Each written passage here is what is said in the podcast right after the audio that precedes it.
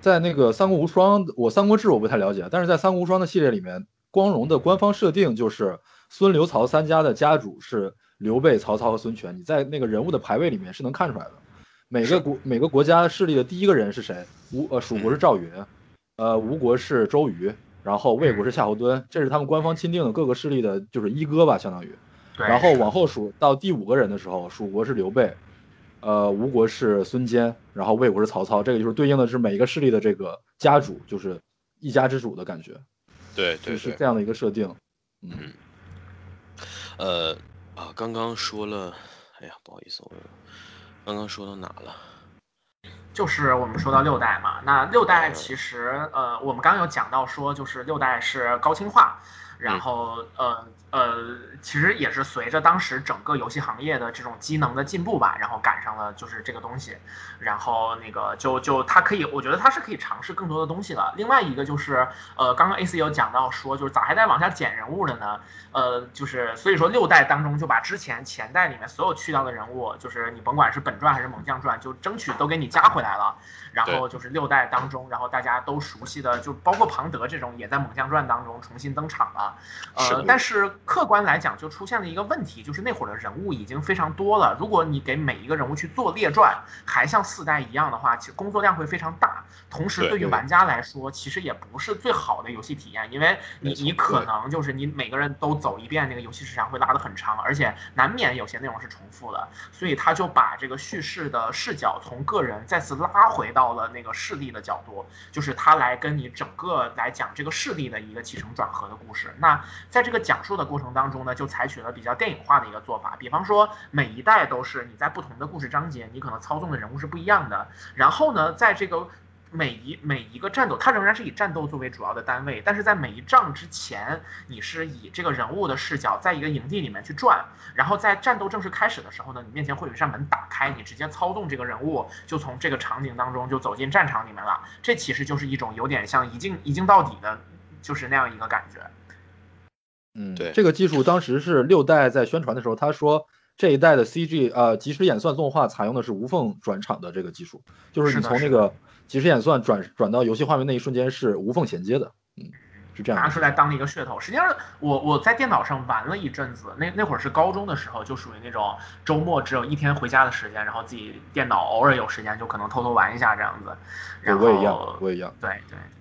大家都真的都是就那段时间，然后，呃，这个其实确实效果是还挺不错的。然后因为我时间也很少，所以我到最后相当于只玩了未转的三分之二左右，都可能都不到。就反正反正就是学就是典韦，我我是看着典韦没的，对。但是就是我我觉得整体来讲感觉还是挺好的，对。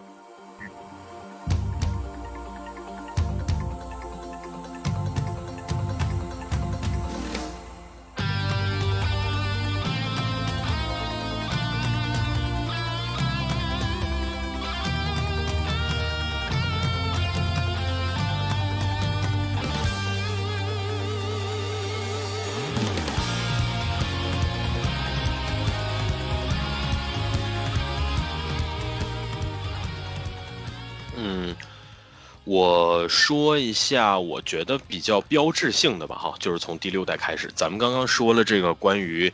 呃，高清化，这是一个，然后再有就是所谓的电影感啊，嗯，我觉得其实更多的它可能是一种史诗感和沧桑感吧。你玩六代的时候，不像以前那样纯粹的一骑当千了，就这一点，其实我觉得从六代的开场 CG 就能感觉得到，因为。六代的开场 CG 实际上是有剧情的，它基本上就是赵云去，呃，应该就是赵云救阿斗的那个剧情，对，就是长坂坡，对对。而这段剧情里面，虽然说这一代的赵云是普遍觉得可能是最娘的哈，扎个小马尾，但是实际上我们会发现 CG 里的细节，它是灰头土脸的。而且腹背受敌的状态，就是完全还原了长坂坡那个时候真正的紧急的情况。而且在这个过程中，我们会发现对方的士兵也不像以前一样只会被砍了，现在对方的士兵会掏出索分铜来对付你，会去攻击你的马，然后会把你逼到节节败退、走投无路。最后你走到桥头，发现夏侯惇在等着你。就是他开始营造人物的这种紧张感和无力感，然后这种感觉也被带到了整个六代的剧情里。呃，其实我记得在前期某次发布会的时候，光荣就说，他说六代会开始着重强调人物的死亡，对，所以说，对我们能够看到六代有很多标志性的死亡场景，比如说像曹操最终的那个大业未竟的遗憾。直到死前都在努力渲染的这种感觉，包括我们说这个六代蜀国最终衰亡的时候的那种，嗯，催人泪下的感觉。然后还。有我印象，但是我印象最深的是黄忠和夏侯渊在定军山对剑的那一场，那段其实就是一个纯原创嘛，但是他原创的特别有味道，就是最终两个人对剑而射，然后夏侯渊突然发现自己的弓断了。然后那一刻，他眼神里面有一个，就这个这个这个流出了一个无可奈何的笑，然后 就这么倒在那儿了。就这个场景其实给我印象极其的深刻，就是我这就是电影级的场景啊，就是电影会有的。充满了诗意或者充满了充满了悲悯的这种死亡描写，这样的东西开始出现在这个系列，它变得细腻了。六代是一部非常细腻的作品，还有一个最标志性的就是近视力的加入，因为近视力加入代表着说这个故事开始变得复杂了，它不再是一个。我代表一个派系、一个国家去称霸天下，不是一个单纯的实现我理念的故事了。他开始有权力更迭，他开始有算计了，他开始有阴谋了，开始有人和人、时代和时代、理念和理念之间的更迭和淘汰了。他尝试着把这些东西做到他的这个虚构的三国历史里，这是一个非常细腻，也是一个非常稳的做法。所以，我们说，尽管六代也有着诸多的问题，嗯，比如说像这个，我们说 E 五系统，实际上，嗯，代表着这个动作模组开始乱套了。对，就是动作模组，一个是开始乱套，然后再一个就是我印象比较深刻的是，它在 PSP 发售的时候，它是俩 DVD 嘛，对吧？就这种做法，就让我觉得它其实就是强行的又多多来了一个版本，就很明显是对自己能不能赚到钱一点底气都没有。但是，就。PSP 那个主要是因为它的那个就是存储上限已经达到极限了，一盘碟装不下，所以说必须得两盘碟换装。对，然后就是我我的意思，PSP 上玩那个游戏的时候，甚至你玩有有一些关卡，你得把那个应用程序退出去，然后你再进第二盘，其实挺不方便的。对，就是我的意思，其实就是，嗯，就是他他他竟然还出 PSP 的版本，就是我的意思是，你能看得出他他他没有底气，光指着一个平台能能能行，所以说他其实，嗯，就是还是希望能利益最大化吧。但是我是觉得这一步其实是非常扎实的。就尽管说我们说问题也很多，然后还有一个我觉得设计方面的，就是我印象比较深刻的是六代开始就有人在无双八开始写这个无双角色造型的设计理念的严格了，呃，严格是就是沿袭变革那个严格啊，嗯嗯，然后嗯，就是那个时候其实我们能总结出的一个点就是角色越来越。嗯，我们怎么说呢？其实不能说漫画化，但是角色越来越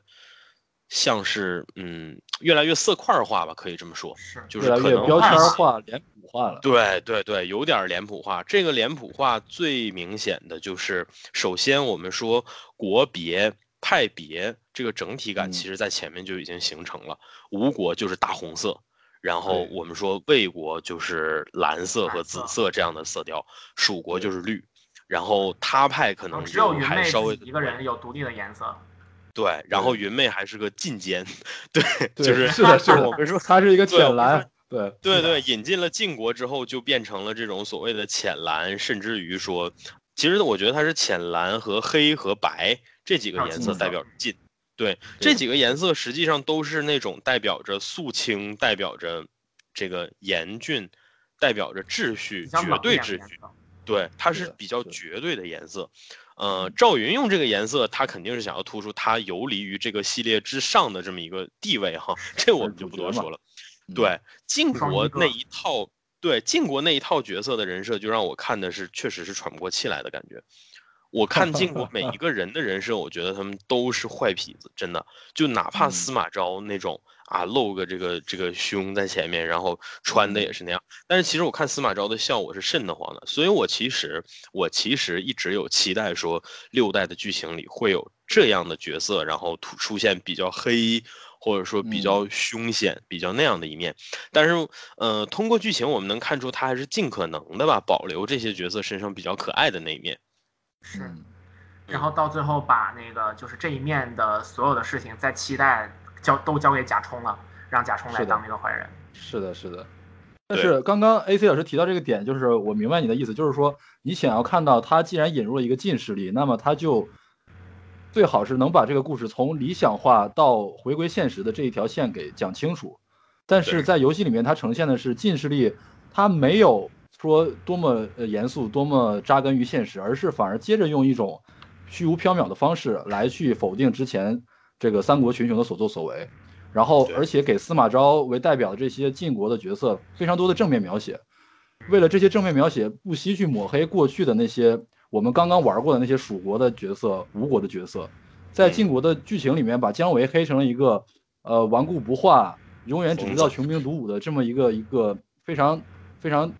形象有点低矮的一个一个角色。所以是这样的处理会让人觉得有点遗憾。你既然都已经引入了晋，那么你为什么不能再把故事做得更加的，呃，呃，符合我们期待的历史的那个样子呢？对不对？对，而不要把为了洗白进而把这个故事搞得有点割裂。没错，小明老师说这个点非常关键，也非常好。就是说，我觉得这个其实也涉及到这个系列的一个劣根性，就是它有了这样这样的现实意义非常强的要素，但是它放不了自己最初的那种理想主义，就哪怕进这种明显就已经是往现实上靠的这样的东西，然后他还要让这些人以一种。要么我们说假意崇高，要么我们说强行的这个呃富有诗意的这样一种方式。对，对，是，呃，我我觉得，假如这样子说的话，我觉得六代我只打了一部分没有打完，反而挺好的。因为假如说我玩到近势力的后面，我可我很可能就也会就是觉得不太满意之类的。但是我玩了前面那些部分，反正我觉得体验整体来讲还是不错的。刚刚有讲到几点，我有有一点想补充的，就刚刚 AC 有讲到说角色装束用这种色块拼接式的设计理念，有点让我想起前段时间就是在歌手那个节目还播的时候，就是有那个深入人心男团嘛，他们一帮就是唱美声的人，然后就是就是每次出来唱一首歌，他们那个衣服就是主题就都是一致的，然后看起来很像，但每个人都有一些自己的花样。然后就是我们当时在聊的时候就讲到说，这个就像是那个你同一个班的或者说同一个寝室的女生，然后那个大家每一个人呢，就是都就是大家肯定自己基调是一样的，但每个人都有自己的一些小设计，比方说你戴个丝巾，我打条领带，然后在这边戴个帽子，帽子上戴一个徽章，就是就是这样的东西。其实我觉得 就像是那个。呃，刚刚有讲到六代跟七代之后的无双角色的设计，其实确实就都是这种风格。我觉得，所以说就是天然就有种那种无双学员的感觉，大家其实穿的都是制服，没错。对，嗯就这种感觉。对然后，然后还有一个事儿，就是从六代开始就有那种所谓的 DLC 大批量的 DLC 皮肤了。嗯，对然后给你把之前每一代的人物的，就是都加进去，然后另外还有像刚刚说的无双学员，不就是六代的一个 DLC 吗？一个著名的对对对对对，每一个人都有那种，然后哎，蔡文姬跟甄姬的都挺好看的，特别棒。是的嗯，呃，这就是大家所说的那个曹魏，呃，不对，叫做孙吴好萝莉，曹魏控人妻，蜀汉全是鸡。全是鸡，没错，对，对对对，全是鸡。嗯这这些设定其实都是基于无双的它这种创造出来的那种质感，然后大家去评价的。对嗯，但是我得说实话啊，就是六代我玩的体验并不是特别好。嗯，其一是因为那个时候贫穷的我只有 PS 四，不是只有 PSP，嗯所以啊我玩六代是在 PSP 上玩的，你就可想而知我的游玩体验有多差了哈。嗯。然后的话，这个就是而且很遗憾的是，我也不是买的正版，我一开始是下的，因为三那 DM 那个时候是那个版本吗？三大妈的，呃，呃，不是三大妈，我那个实际上是就是买 PSP 的电玩店的老板，他直接帮我下的，他就问我要什么，我说怪猎 P 三肯定不用讲，啪嗒碰三你给我直接下里，然后火影究极风呃救急觉醒三还有什么呢？问我还能装下一个，让我挑，真三国无双，行吧，真三国无双跟几？六一父一母的亲兄弟，真是。那必须的，对。然后，然后他问我，我我说无双几？无双六。我一想，哎，这好啊，对吧？我前一年冬天刚刚在关注无双六，大概一两周放出来一批新的人设图，那个时候是生生跟着追下来的。所以说，当时他就给我装里了。结果装了以后呢，我发现哦，原后来我玩起来的时候，发现他只给我装了一张碟。是因为我每次跳出来，就是我每次打开游戏的时候，它会跳出来一个提示，你知道吗？而且最可气的是，他给我装的，他给我拷到里面的是 DVD 二那也太难受了，我，UM 啊不是 DVD，UMD 二，甚至都不是从一开始玩，所以这事儿就让我特别有执念。后来我我我有，就是后来我就开始自己下嘛，后来我是上网自己找，然后然后把它都找下来了。嗯，所以总而言之，其实就是六代整体的体验不是特别好吧。但是因为六代是像我刚刚说的，就是用东北话说“八眼望眼等来的”，所以说它有什么特色呀什么的，真的是全部都看在眼里了。是的，嗯是的，是的，是的。对，我觉得整体来实讲还是回忆挺美好的。嗯，嗯，嗯，其实这个六代的剧情，虽然大家普遍是赞扬这一代的剧情，但是我想稍微挑几个刺儿，我对这一代的剧情有几个不太满意的点啊，各个势力都有吧。我觉得首先说一下魏国势力，就是六代啊，是这个制作人铃木亮浩力捧夏侯惇上位的第一代，啊对，就是非常明显的想要捧夏侯惇作为所谓的这个，呃，曹魏的一哥也好，或者说魏势力的代辩人，对，甚至被网友戏称为他叫夏侯亮号，是这个 夏侯惇是铃木亮号的亲爹是吧？夏侯对亮浩对对对对，在剧情里面强行设置夏侯惇去樊城之战，最后砍了关羽，然后了结了他和关羽之间的所谓的被游戏里面虚构出来的所谓的夙愿。这个处理我是觉得，当然在游戏里面剧情可能是前面有伏笔，后面有照应，是比较完整的一个逻辑。但是跳脱出这个游戏里面，站在历史的角度来讲，会觉得夏侯惇这个人物真的有这么重要吗？对吧？会有这种违和感。对，然后曹魏这边是夏侯惇，那么就是孙吴那边就是孙权，因为以往的这个系列里面，孙权是比较被忽视的，因为大家都觉得孙坚才是真正的这个孙吴势力的代言人。但是这一代他要正视历史，就必须把孙权的故事好好的讲，然后把他捧到台前来。所以在《孙吴传》的最后一关，就创造了孙权用我们孙家战法杀死了张辽的那个经典一幕。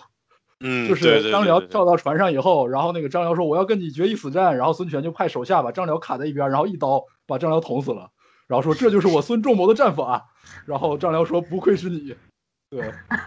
对。然后真的好意思吗？你这个孙对十万，对这个一辈子没有踏入过合肥城的男人，是的，是的，然后而且在蜀传的那个 CG 里面，那个张辽是一个人打打倒了关羽、张飞和赵云，所以就造成了一种张辽大于赵呃关张赵，然后孙权又大于张辽的这样一种奇怪的观感，就是非常奇怪的。然后再加上最后孙权，最后结局里面，孙权抱着那个炼师说：“来吧，大家一起享受此时此刻。”这个也是被广大网友便吐槽的一个非常奇怪的一幕。也是相当大的一个槽点。其实广大网友对孙仲谋的反感，基本上也是从这一代开始的。扎权这称呼就是从这时候开始的嘛。对，就是有点力嗯捧的太太明显我觉得嗯主要原因还有几个，就是首先是有一个段子说什么孙坚去世以后，然后然后孙权呃有人就跟孙权说是是你克死了这个你的父亲，然后孙权一笑把面罩一掀，嘿嘿，我是吕布，就是类似这种，就是因为这个梗应该是七代才出现的吧？因为七代的孙权长得和吕布实在是太像了，六代还六代像。六代就已经很像了，实际上对他们都有那种，因为四代的那个孙权脸特别平，所以说六代在强调他颧骨的那个线条，就是他脸颊侧面，然后有一块方的那个，那个就是就很像吕布的脸的那种感觉。孙权的这个严格历史，实际上和刘备有点类似的，就是他们在最初，呃三四推出的时候，就就就是就是前期的时候，实际上都是年龄偏大的外观，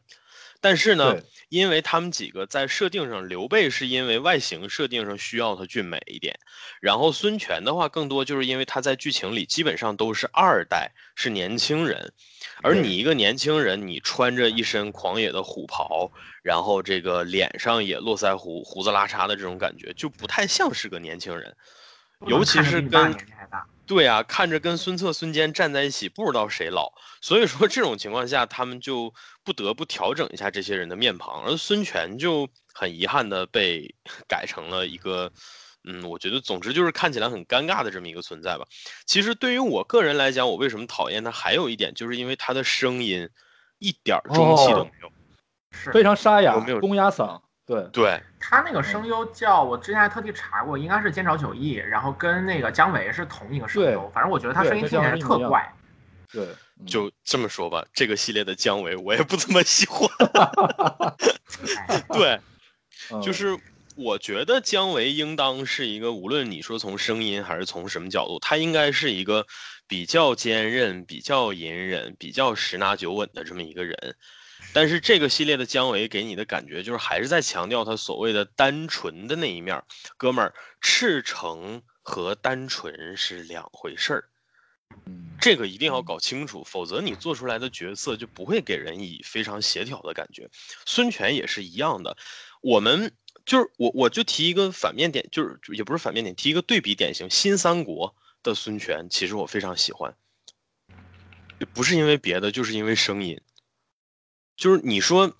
形象啊什么的，其实我觉得都是次要的。你在一个剧情里，对吧？你的声音一出来，你的台词一出来，我确定你就是王，我能听出那样的感觉。但是这个孙权就是无时无刻，其实他无时无刻不在呐喊，但是他呐喊的什么东西，你有兴致去听吗？完全没有。而这个系列也确确实实，就像我们刚刚说，那那夏侯惇也是强捧的角色，但是人家是 CV 是中井和中井哉老师，对吧对啊，人家是索隆啊，对不对？对，而且首先是夏侯惇的面庞，包括这个造型，其实就没怎么大改过，所以嗯说他一直都是一个雄性特征，包括雄性意识特别强的角色。这样的角色先天就讨人的喜欢，所以无论把他捧到什么样的位置，只要这个角色本身的气质让人不讨厌，那我觉得就没什么。但是孙权就是属于剧情上也没挨着好，然后这个造型上呢又很奇怪，越来越奇怪，对吧？克死父亲的啊，原来是吕布。嗯，是的。哎，我在这里可能可还给我们的听众就是单独剧透一个，就是我们的 AC 老师目前在直到今天在某些平台的 ID 仍然保留着下呃盖世元让这四个字。是的，哎，这真是一个哦害羞又难为情的事情。哎，没没有没有，就中景和哉嘛，嗯挺好的。嗯，是的，是的。哦，我刚刚没说完，还有一个就是我觉得六代加了一个非常莫名其妙的人物，两个吧，就是蜀国的那个关索和鲍三娘这两个人物，我觉得真的没有任何加入来的必要，对吧？超奇怪。而且嗯，加入了他，让关家的势力显得非常的不平衡，然后又削弱了关平的戏份，我是非常不满的。因为我个人觉得关平这个角色其实可以很深挖的，但是加入关索以后没错就变得边缘化了，就也挺不公平。我也我也我也不满。这个我不满呢还有，一个长嗯，我知道你要说啥。就是就是恶意卖萌嘛，就是在有有的没的的地方都要出现，然后都要装猫，都要喵喵喵的在那儿，就很对烦人。对，就是无双第一个动作是个猫爪，这个我是属实有点难以接受。就是这个可能你就说我是 old old school 或者是怎么样的，但是我确实不太吃他这种风格啊。而且还有一个我觉得很迷惑的点，就是我以为这两个角色会代表年轻人在剧情里，在正剧的剧情里占很高的戏份比，但是嗯事实就是它剧情又很贴合历史，又没给这两个角色什么戏，这就显得更加的奇怪。就这个现象，你拿到后面更加的奇怪，因为你会发现到了七代，七代年轻人更多，对吧？又是这个呃关兴，又是张关兴张包包的，这全加进来了。对对啊，但是问题就在于说，七代年轻人的戏就聚焦在关兴跟张苞身上了，你依然看不到关锁跟鲍三娘在这个戏里面有什么作用。那他们两个存在的意义是啥呢？就纯粹是一个边缘角色嘛，就是指定的满足一部分人的这种福利角色嘛。对，他们俩而且到最后人气的戏份就是黏糊，在任何地方黏糊。而且人气调查显示，这两个角色的人气也没有很高，所以感觉就是光荣走了一步臭棋，想用这一招来试图挽回一些就是宅男腐女的那种，对吧？口碑，但是其实没有用。嗯，对，而作为一个对于人设的这个研究还算比较多的人吧，我说句实话，我觉得鲍三娘距离变成一个完全讨喜的角色，只差点儿纹身。啊，这啊这，这个我觉得就是这是一个加点儿涉及到性癖的问题了，是不是？不是不是性癖哎，就是你加点纹身，这个角色就有故事了。就是就是你你你啊你你懂我意思吗？就是他作可为一个但是光荣好对像不就是太操作这种。嗯，没没错，所以说其实就是我我是觉得光荣在人设的方向上还是还是有一些比较对不太聪明的地方的，我觉得。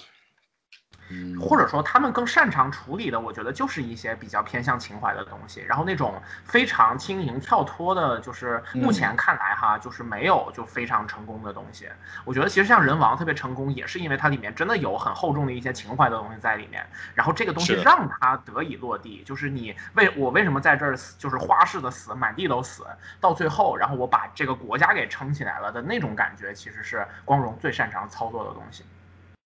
对，然后他在搞，比方说像是小乔，然后就是在老实说，小乔在呃大蛇里面，或者说其他地方的戏份，我都觉得他这个人好吵呀，真的是不喜欢。，对对，我也不太喜欢小乔这个处理。嗯，你说我们林你哪怕林志玲，我觉得都比这个要更贴合一些，或者说更成立一些。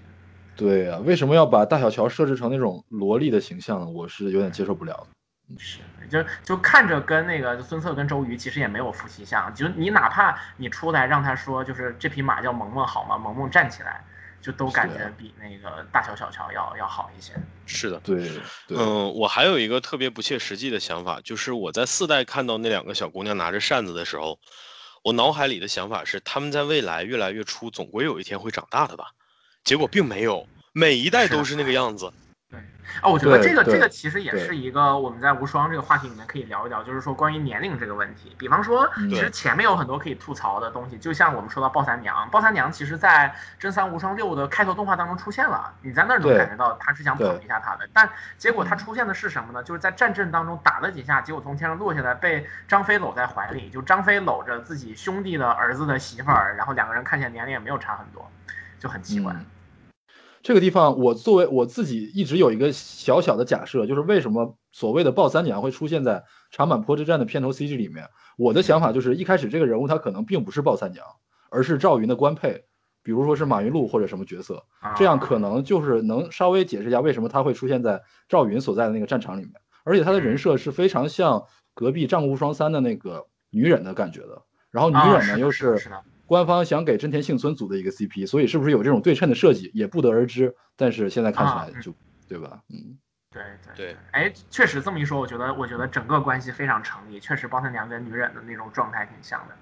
嗯，对就是其实你提到女忍的话，我也觉得，嗯、这个其实也印证了前面喵晨说的，就是他们其实擅长做的是比较 classical 的东西，然后这种新潮的或者说这种迎合某个群体的角色呢，他们就会以非常笨拙但是又充满诚意的方式塞到他的作品里。最明显的就是 一是一是女忍这样的角色，还有一个不太明显，我觉得是谁呢？假飞机。对，完全一样的风格。对，嗯假飞机是一个身形上、人设上看起来不存在什么所谓的少女化的那种特征的人，但是他整个人在剧情里的那种精神状态，然后包括他的谈话的风格，包括他想的那事儿的那个那种那种那种感觉，就是其实注意战国系列文本的人就会发现，贾飞机这个角色其实也非常之不协调。嗯，很奇怪。对，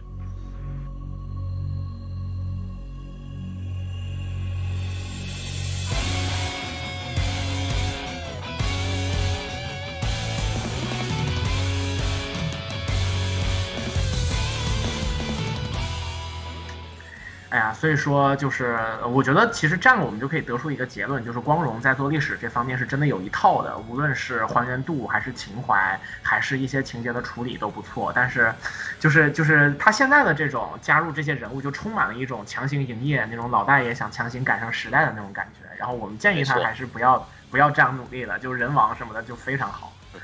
是的，，对，嗯，不过可以说这个系列最终吧，我觉得在呃拥有了这样的种种的优点和缺点之后，还是走出了下一个巅峰，就是我们说所谓的《真三国无双七》。没错，没错。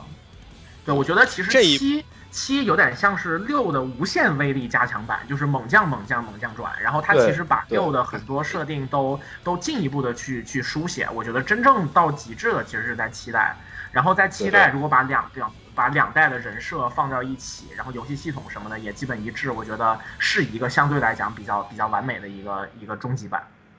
我也这么认为。嗯嗯。其实七代的话，我我最明显能看得出来，呃，玩到七代是正好是那个高中毕业哈，就是因为，呃，七代出的那一年刚好我们高三，然后呃高考结束了以后可以无忧无虑的去玩耍，于是乎就玩到了七代的猛将传啊，非常之惊喜。然后但是也是意料之中，因为当时其实有关注它的相关的一些新闻嘛。当我看到这一部所有角色动。人均独立动作模组的时候，我就放心了。我说这一步是的，无论如何不会太差，最起码它是有诚意的。结果实际上走起来剧情以后，你会发现更加的好的点在于说，每个国每个传都有了非常完整的这种起承转合，就是说每一个国家的剧情不仅仅有着更丰富、更完整的故事，它还有非常明确的主题。这个主题实际上在六代的时候也有，但是六代更多想强调的是失败，强调的是死亡，强调无力，强调沧桑，强调那些就会弱化你每一个国家的信念的部分。但是我们说七代的时候，魏国这边有所谓的这个心怀天下，有征服性质的这种野心在，你说是野望也好，或者你说是一种这个。呃，纯粹的这个愿景也好，它有最纯粹的愿景，它有成功者最纯粹的愿景，而这个蜀国，我们说有这种所谓的情谊，或者说有这种这个，嗯，就是我们说其实也是信念的一部分嘛，但是它更多的可能是体现在说这种所谓的兄弟情啊之类的，就是强调兄弟情贯穿始终，然后包括吴国，吴国的核心是什么？是羁绊，对吧？吴国的核心其实是基于家族的这种羁绊。然后他也尽可能的在保留那个膈应人的孙权的同时，然后把这个国家的传做的更加的有一点家庭味儿和人情味儿了，就是没有再出现像，对对，就是没有再出现像六代所谓的那种这个这就是我孙仲谋的战法，没有那种荒谬的东西了。对的，对的。然后晋国的在这儿，我觉得其实还有一个想补充的，就是因为我前面其实，在在我们讲四代跟六代的时候，就讲到说那个叙事方法上面的一些东西。四代当中，它在叙事这一块，它能调用的资源其实是相当有限的，就基本上就是除了那个战场当中的文案，然后一两句他们的话之外，然后主要依靠的其实是 CG。然后那其实很多的 CG，因为它它一般来说就是你这个人物，他他开头一个结尾。一个，或者说是中间可能有一个，那比方说一般戏份不太多的人物，可能就一个 CG。那这个 CG 大部分都其实都是别离，其实都是一种一种就是比比方说像是我们说不是君主的这些角色，然后像像那个诸葛亮，然后他最后其实就是在城墙上面，然后就是你你知道他寿命将近了，或者说是像陆逊的故事当中有他看到吕蒙的身体已经不行了，然后他只能通过 CG 的这样一些方式，然后而且就都挺抒情的，所以说当时。这些 CG 就是，假如剪成那种 MV 的混剪，其实有很多很好看，但是我们还是能看到那个是有限的。然后在六代开始电影化叙事之后，就是刚有讲到说强调死亡的部分，其实有一些就很有味道。呃，但是它可能整体来说，就是它更多的还是像我们刚刚讲的，它强调的是这个人物在历史的某一个片段当中的那种感觉。但在期待里面，整个的故事就会比较完整，它会有那种一个前后比较连贯的，你能看到这些人物的呃之间的关系从不好变成好，然后他们的羁绊一点一点诞生，然后在最后别离的时候，就感情就就会就会变得很深。然后我想到这一点，另外还有一个就是吴国就是在期待增加了鲁肃这个人物，然后呢就是，然后我们前面有讲到说周瑜的武器从古锭刀变成了棍子，所以我们管他叫大师兄。然后鲁肃的兵器呢是钉耙，然后恰恰就是又接上了，就是他在吴国相当于是第二代的盟主，然后我们就管他叫二师兄。对对。特别有意思，然后之后的吕蒙用的那个断戟吧，然后就是大家又会把它跟月牙铲联系起来，就有点像是就是沙师弟的那种感觉，所以就吕蒙主要是长得像，对，吕蒙主要是头发像，嗯，然后陆逊呢又有点那种日本传说里面那个唐三藏那种小小正太或者有点娘娘的那种感觉，所以就是师徒四人组嘛，对，对对。对对，就就就在这种奇妙的地方，然后利用这种人设和武器，然后构成了这样的一个关系，就是就是不知道这是不是光荣有意为之，但其实确实是一个很给角色添梗的这么一个生花妙笔的感觉。没错，是。说到这个，我想就是刚刚 A C 老师说，就是在国传的主题这个地方，我觉得其实，在四代的时候，光荣就已经有意识的在给每一个势力构建一个他们自己的主题了。虽然在四代本身里面可能没有体现的明显，但是在无双大蛇这个四代四代和那个战无双二的一个 crossover 的这个作品里面是有明确的讲述的，就是最后在打倒元吕雉的时候，每一个国家喊的口号是不一样的。曹魏就是霸道。刘刘备那边是什么仁德？仁德。然后孙孙吴那边是这个羁绊嘛，就是类似这样的。但是当时可能只是一个口号。然后在六代的时候呢，是把这个这个每一个势力的这个理念再具体的稍微阐述了一下。但是可能因为条件所限，阐述的没有很完善。然后到了七代这边再进行了彻底的完善，然后有了一些起承转合的一些呃修饰，然后让它看起来更加的立体可感。嗯，我觉得应该是这样一个过程。然后这样其实也是一个东西逐渐成熟的过程，不过呃也是算是一体两面嘛，就是我觉得在后面因为人物比较多了，所以说它很多时候关于剧情和特定人物的刻画，可能有一些就会更流于标签化一点，然后真正的那种笔墨只能着只能着眼在少数的特定人物身上。是的，但是它有一个比较不错的地方，就是在于 if 路线的加入。嗯，这个事儿其实我觉得褒贬不一吧。我看到过很多的说法，说加入 if 是不尊重历史。但是对于这种观点的人，我觉得你来玩这种改编作品本身就不太不太符合你的逻辑。对，就是。所以说，呃，if 路线加入，我觉得最大的意义在哪儿呢？是在于说，就是这个角色退场退的早，然后加上整体角色多，那他就会显得很草率，死的很草率。退场的也很草率，但是有 if 路线加入，虽然是虚构，但是至少你还能多看他这两眼，然后你在多看的这两眼里面，你能够至少还是能够感受到一点这个角色的亮点，而且再有就是它其实有点类似于那种推演，嗯，就是我们说剧本杀里的推演，就是你会去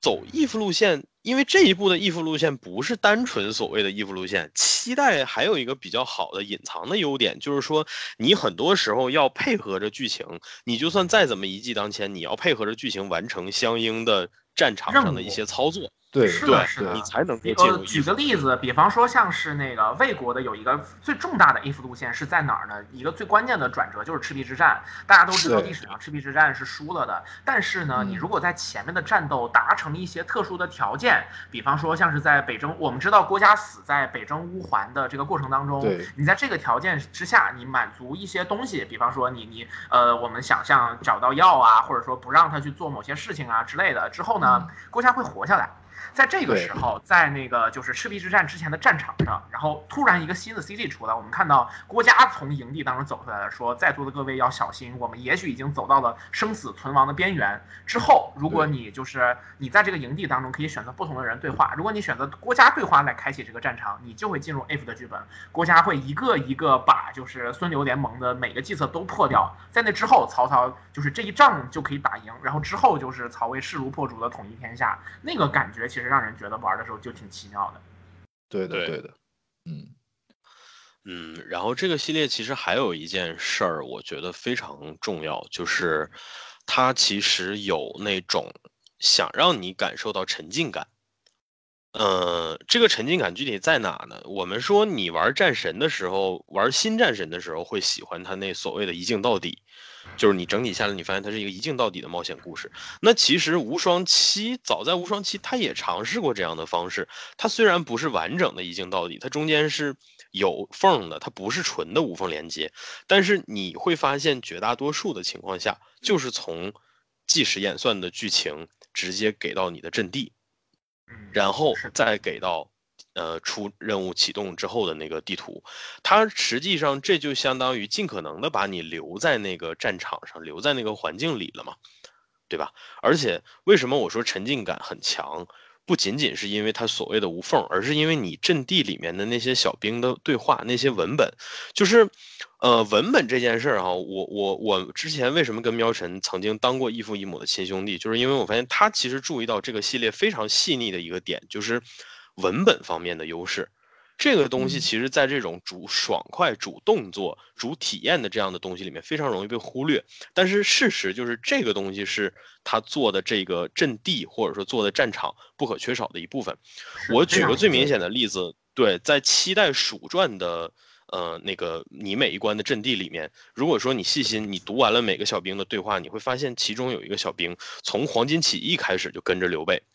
然后嗯这个一直这个是六代的小兵吧？我要是没记错的话，是六代的吧？七代，是七代，是七代好像也是有的，因为我对七代小哦兵的就是印象也也蛮深的。嗯，对对对呃，对七代其实每美国每个国家好像都有一个这样的小兵。我记得蜀呃蜀国就是那个最开始被刘备给救了的那个小兵，他跟着刘备一直打到好像刘备托孤以后，然后他嗯去世，他的儿子又来到了这个营，又来到了阵地里。就是你会从这样的小细节里感受到一些我们说六代那种沧桑感，或者说那种所谓的时代感。然后呃，包括魏国那边也有跟着曹操从头打到尾的这个小兵，就是嗯。你从他们的发言当中，他们就相当于是给了你另一个角度去看那些武将嘛，对吧？之前呃，你操纵这武将的时候，你跟他是平等的，或者说你在使用着他。嗯，你感受不到这个人有多强的气场，或者多强的这种我们说外在的东西，你感受不到他的架子，你感受不到他的外延。但是通过这些小兵的口中，你会发现，就是其实你使用的每一个人都是非常不好惹的人，就是你能够感受到这些内容。对，然后在这样的基础上再回头看你的角色，你会感受到更加嗯丰富的一些一些看法吧，我觉得。所以就是我是觉得期待非常成熟的地方就在于它把你的体验做得更加的流畅了。除了我们刚刚说的这些环境啊，然后包括这个剧情啊之类的，其实从操作上来讲，不觉得它也轻松了很多吗？你现在去打联机，你不需要像以前一样搓招了，你把对方的这个呃这个这个这个呃蓝色的六边形把它打没，你就可以进入所谓的暴风连击。对，然后你长按一个键子，你的赤兔马就跑过来了，你就可以骑着马，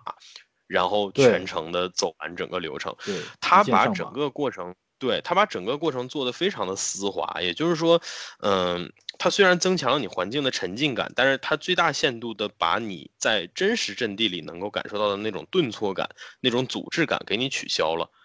这个其实我觉得，一是技术力的保障，二就是说它设计思路上，它开始注重你的每一寸体验了。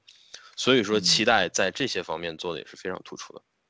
对，我觉得如果说四代是前三代或者说旧世代的一个集大成之作的话，我觉得七代就是五六七三代所谓的新时代的一个集大成之作。是的，是的它对它保留了后来改革新之后那种大胆的、更加贴合现代的那种叙事方式和角色的刻画，同时又避免了五代那种过激的那种错误的方向，然后又把六代的那种叙事的那种电影化的那种技巧融合到这个 if 的模式里面，然后再通过 if 模式来补强我们对历史故事的那种遗憾，这个就是让整个期待就是达到一个全新的一个高度。但是我觉得 if 模式。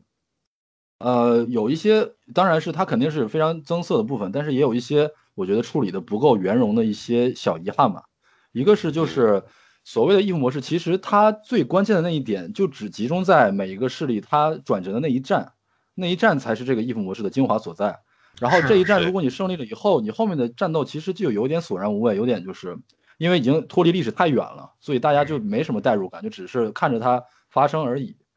然后再一个就是它 if 它引入了 if 之后，因为它的 CG 演出是比较僵化的，所谓的就是完成 if 和没有完成 if 就只是在后面多接了一段 CG 而已，所以它这种僵化的模式就导致很多 CG 的演出是非常没有感染力的，就是像很多刻画的死亡，它是没有像六代那种把它彻彻底底的刻画死了，或者说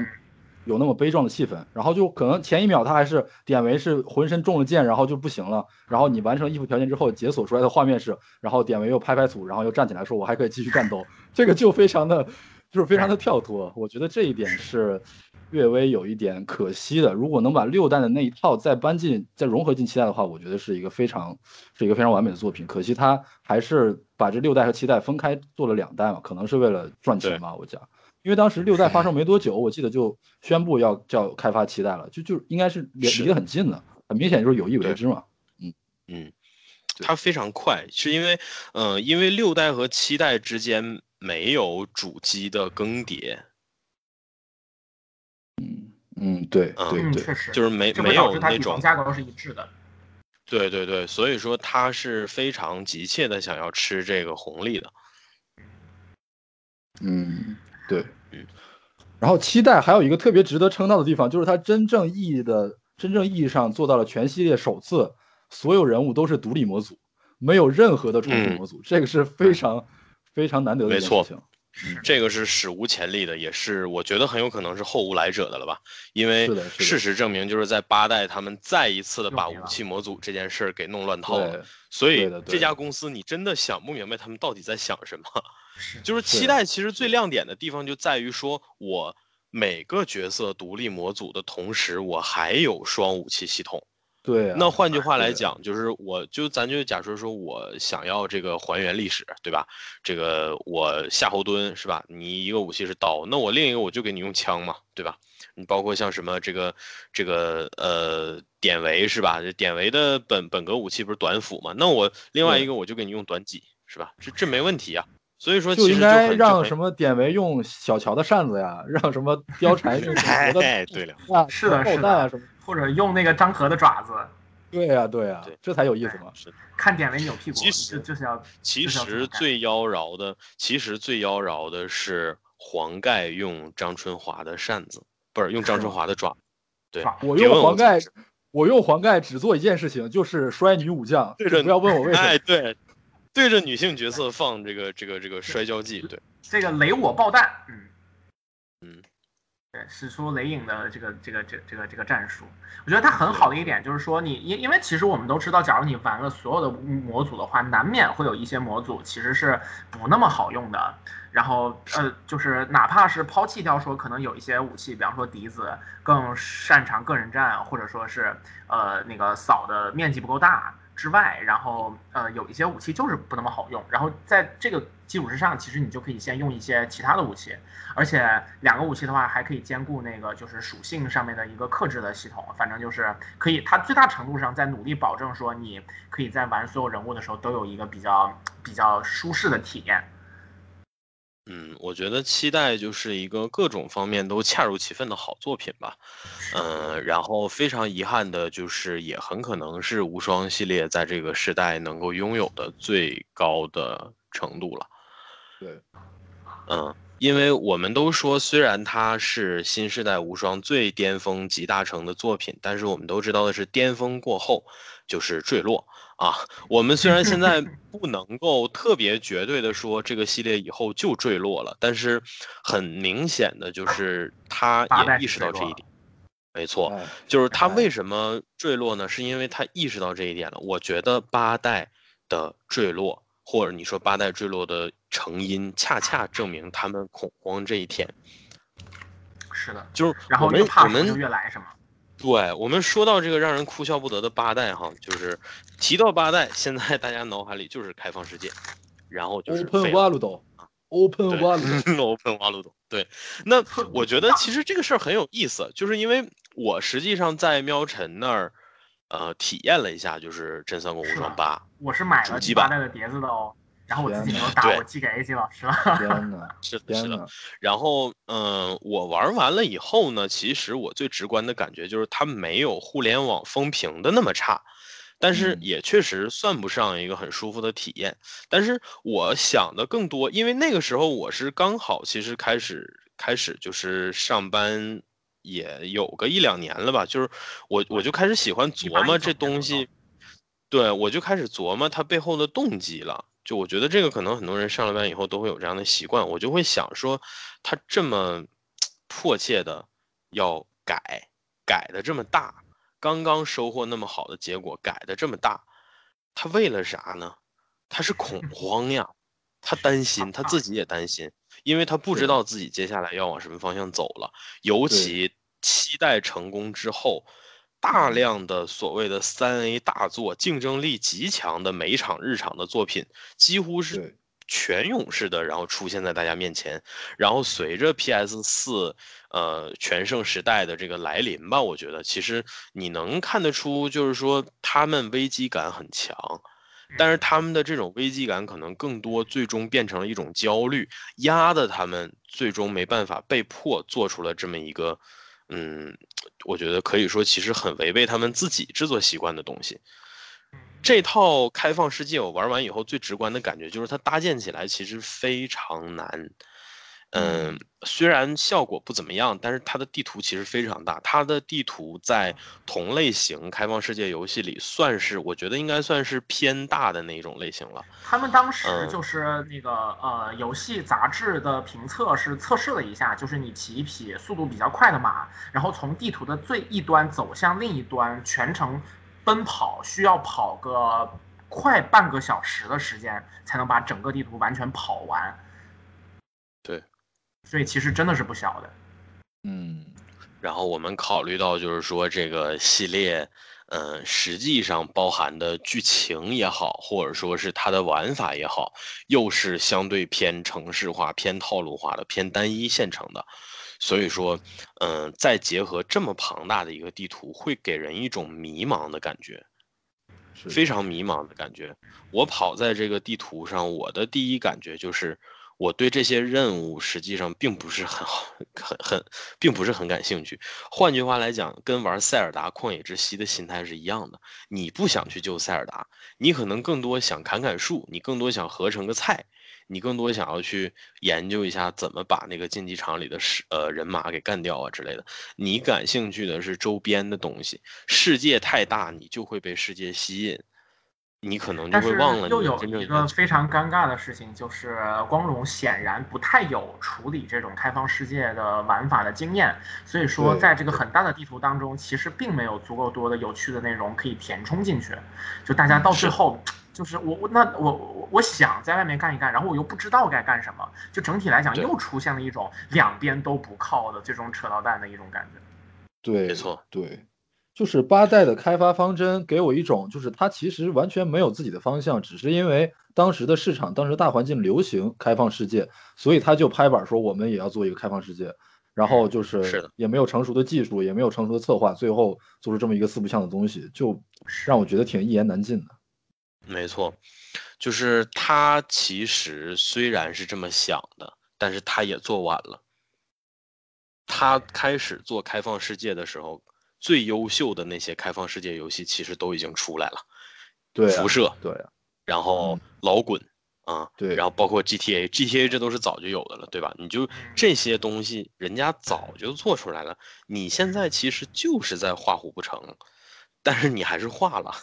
而且你最终，呃，呈现出来的东西也不是很令人满意吧？当然，这个里面其实还有一个原因，也是现在这些呃三 A 游戏或者说大作的一个通病，就是仗着现在互联网发达，我可以连上 WiFi 更新新内容，我就不把完整的有精湛品控的成品给你。对，《真三国无双八》绝大多数的 bug 都是后期优化完成的。其实主机版算少，PC 版据说是最严重的、最灾难的。最开始的时候，很多人因为这件事给了他极低的分数，也有骂的极其难听的。嗯，我其实是想要入首发的，但是因为看了几个 评测不太放心，所以那个钱最终也没有花得出去啊。嗯，本来其实。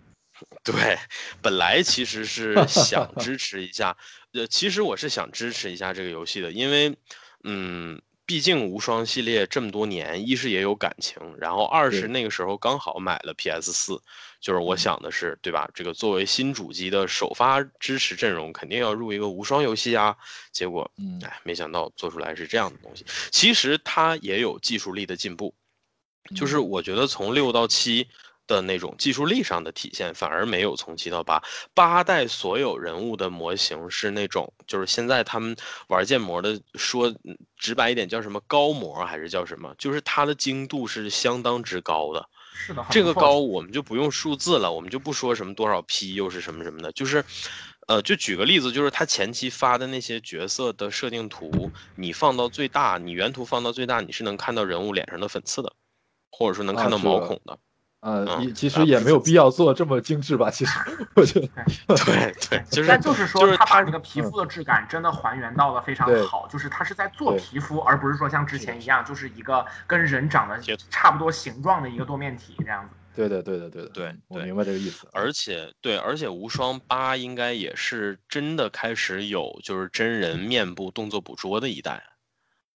啊，这个这个技术好像日常用的还真不是太多，日常的游戏用这项技术的好像不多哎。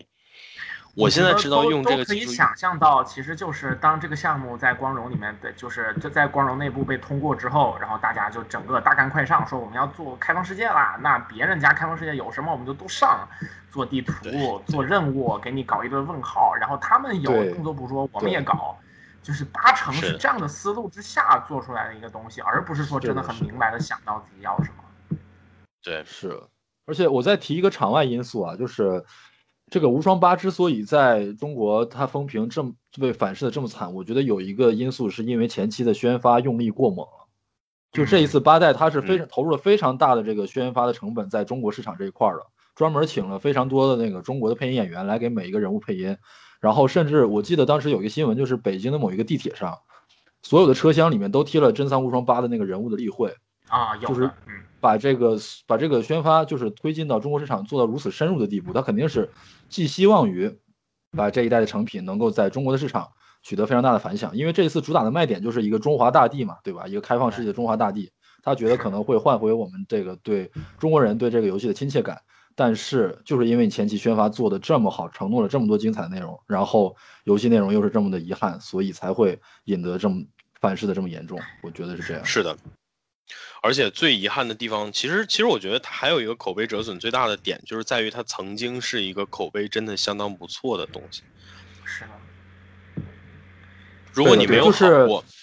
对对很多中国玩家对无双的印象可能还停留在三代或者四代的那种传统的模式里面，然后他隔了很多年，然后说啊，真三无双要出八了，我一定要买来看一下，然后结果是一个这个 Open World 这个一样的东西，我说啊，这是个什么？就是完全就是被搞懵了，对，完全闪的不一样。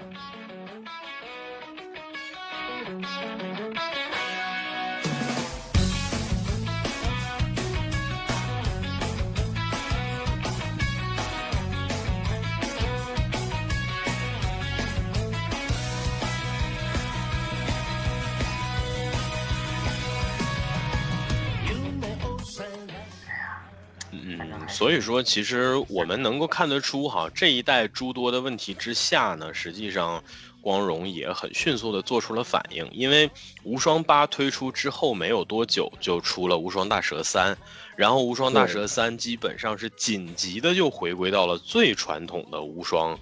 呃对，就是单纯的第一人称骑马割草的路线，而且对，是的，我们发现很神奇的点就是在于，《无双大蛇三》是急于向玩家认错、表忠心的一部作品。是的，具体在哪儿呢？就是他赶工赶到《无双大蛇三》本传连个开场动画都没有。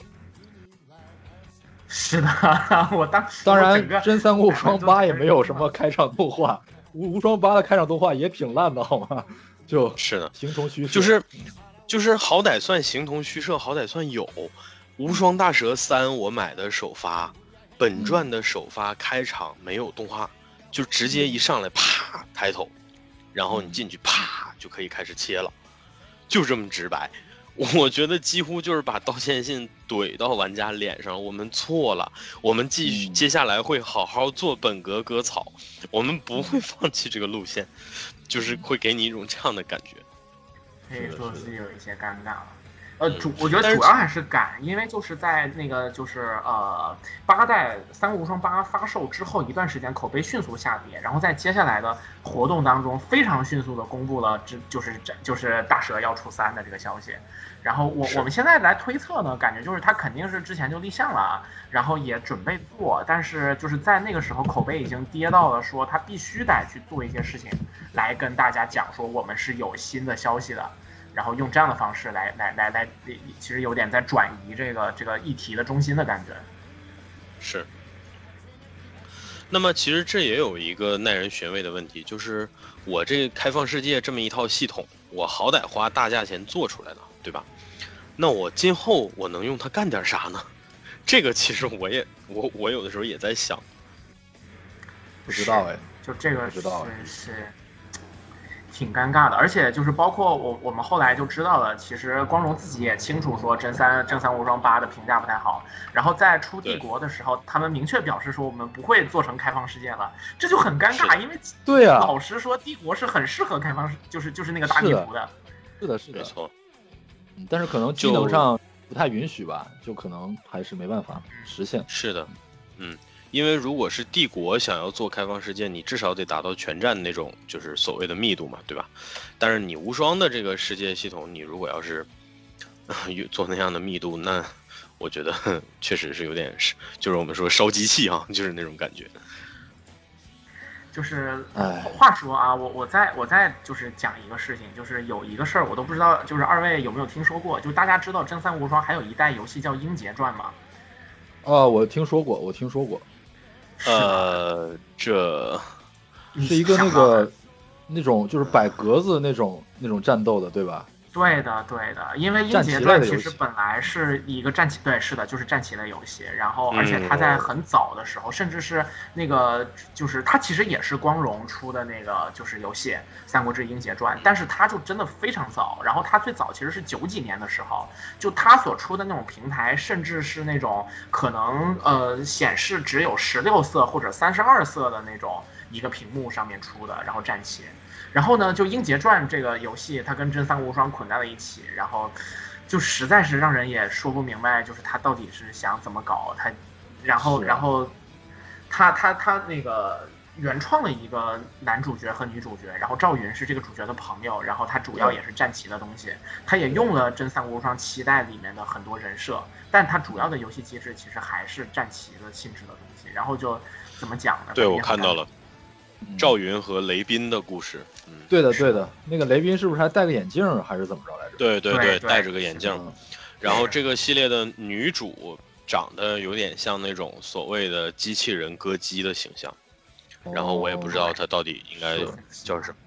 我一开始以为这个作品是对标战无双那边那个真田丸的、呃那样感觉的一种作品，但是看下来之后，真田丸的机制更倾向于传统无双的感觉，而不是。但是英杰传这边就完全是一个离经叛道的一个战棋类的，所以不知道他的思路到底是怎么样的。我觉得光荣在试错成本上真的相当奢侈，就是，嗯、其实我们说在看《真三国无双》系列的时候，哈，它可不只是咱们刚刚说的这些所谓什么《英杰传》之类的，它还出过麻将游戏叫《雀三国无双》，这你们应该知道，对，零六年的时候出过嗯。对它，它跟那个呃普通系列登录的是一个平台，都是登录的 PS Two，所以就真的无比的抽象。然后包括这几年里也推出过一些类似于手游啊，或者是类似于这个，呃，像刚刚说的《英杰传》呀之类的。它其实真的，我是觉得，嗯，这儿可以对标到啥呢？对标到巴萨拉这两个系列，曾经在某一段时间，虽然他们本身不是一个体量的 IP 哈，但是他们曾经在某一段时间频繁的被拿来对比。就是你看同样的情况，其实这两者都走了弯弯弯路。呃，无双系列的弯路在哪儿呢？就是在于它在游戏这个范畴内不停的试错，不停的试错。它推出过 N 版的手游，有的版本甚至有洗钱的嫌疑。就推出以后没过多久，电光石火的就停运。所谓的真三国无双 Slash，所谓的 Blast，对吧？这都停运了。然后包括前一段时间推出的那个真三国无双展，二零二零年在日本地区以外也结束了运营，没人玩儿，但是他依然在做，孜孜不倦的做。就是有的时候真的，虽然说这事儿可能有点儿这个替人家操心哈，但是有的时候你真的就会想说，他们这样真的能赚到钱吗？能有多少收益？那会亏多少？但是它试错成本依然很高。然后就像那个巴塞尔系列，其实也有这样的情况，但是它是如何呢？巴塞尔系列游戏其实很少，它的周边产品特别的多。这个周边包括所谓的人偶，然后就是这些实物性质的周边，也包括一些所谓的同人小说，还有一些这个所谓的舞台剧啊什么的，这些东西也都是就是巴塞尔在三代成功了以后，就电光石火的，就是就是如饥似渴的就开始在所有的渠道开始投放周边，就生生怕说自己的这个 IP。嗯，好像这些东西，哎呀，这个这个错过了这个能够卖出去的时机啊之类的。但实际上，他这样一窝蜂的投入出去以后，非常的盲目，他的收益也真的完全的就是所谓杯水车薪吧。我觉得可以说，甚至于说把 s a r a 系列可能代价更大，直接影响到了这个系列未来的发展。就我们说四代其实就是销售啊什么的都非常的惨淡，就已经够不上他曾经的那种巅峰了。而且巴萨拉本身也是一个小体量的 IP。它和无双这种大 IP 还没有办法比，所以说凉的也很快。对，说到巴萨拉和这个无双这个事儿，其实啊，这个有一个就是周边的八卦，其实可以放在战国无双那边讲，就是卡普空把这个光荣给告了，然后所以之后光荣的所有游戏系列都没有办法再出猛将传，这是一个花边新闻，就相当于。靠，哦，这是为啥呢？所以《战国无双四》才不叫后来出的那个东西叫《战国无双四杠二》，而不是《战国无双四猛将传》嘛？因为他被卡普空给告了，因为他卡普空认为那种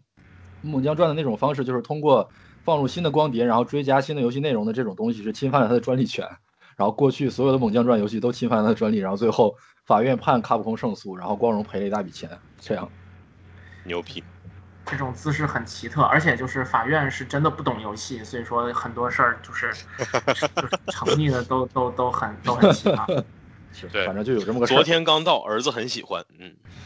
比方说像是这个，其实我觉得在游戏行业当中，这个就是知识产权最经典的应该是任天堂的十字键，就是因为任天堂认为就是十字键的。来来来来区分方向的这个东西是它的它的自己的版权所属，它的原创，所以就导致索尼跟微软的手柄，它的那个十字十字线都不能直接做成一个十字的形状，它得它得分开，变成几个几个几个分开的按键。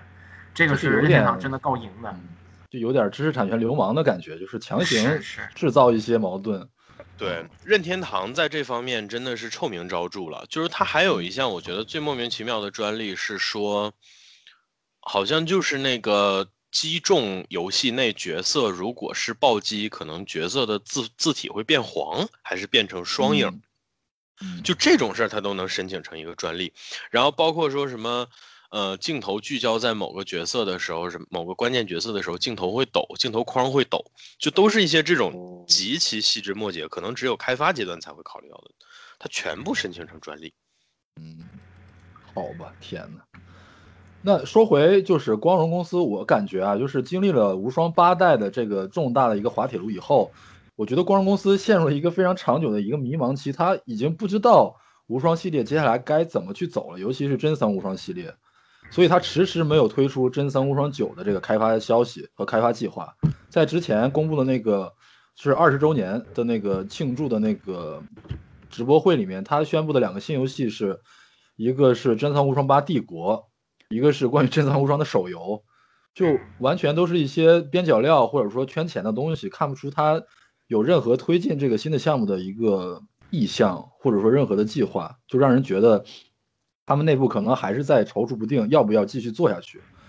然后包括新的这个《真三战国无双》那边，它这个新的《战国无双五》也是锐意革新，就有点像《真三国无双五》的感觉，就是删了一大堆角色，然后包括整个游戏的风格、视觉风格都变了，做了非常大的调整。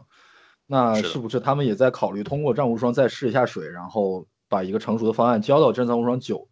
的这个答卷里面呢？我觉得这也是不得而知的。反正只能说这个系列确实是陪伴我整个青春的一个系列吧。也希望，虽然它今天发展到这个地步也是挺让人难堪的，但是还是希望它还能继续做下去，还是希望能看到新的《真三无双》的故事。没错，确实是的。嗯，无双作为这个。首先，它讲述的就是我们中国人自己的元素，对吧？自己的文化的东西。然后，其次就是它作为一个各方面改编设计都相当不错的这么一个 IP 吧。然后陪伴了我们这么多年，实际上也可以说是情怀的一部分了。所以说，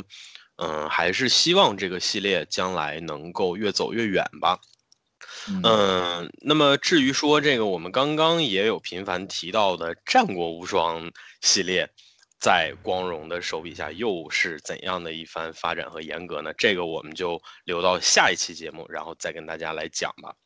那么我们今天这期节目的话呢，就到这里了。感谢小兵器老师呢来参与，然后我们呃这个系列接下来的几期呢也会陆续的推出。呃，如果大家有什么想法的话，可以在评论区里面跟我们积极的互动，或者加入我们的粉丝群。那么我们这期微妙平话的节目呢就到这里了，感谢大家的收听，我们下期再见，拜拜，拜拜，拜拜。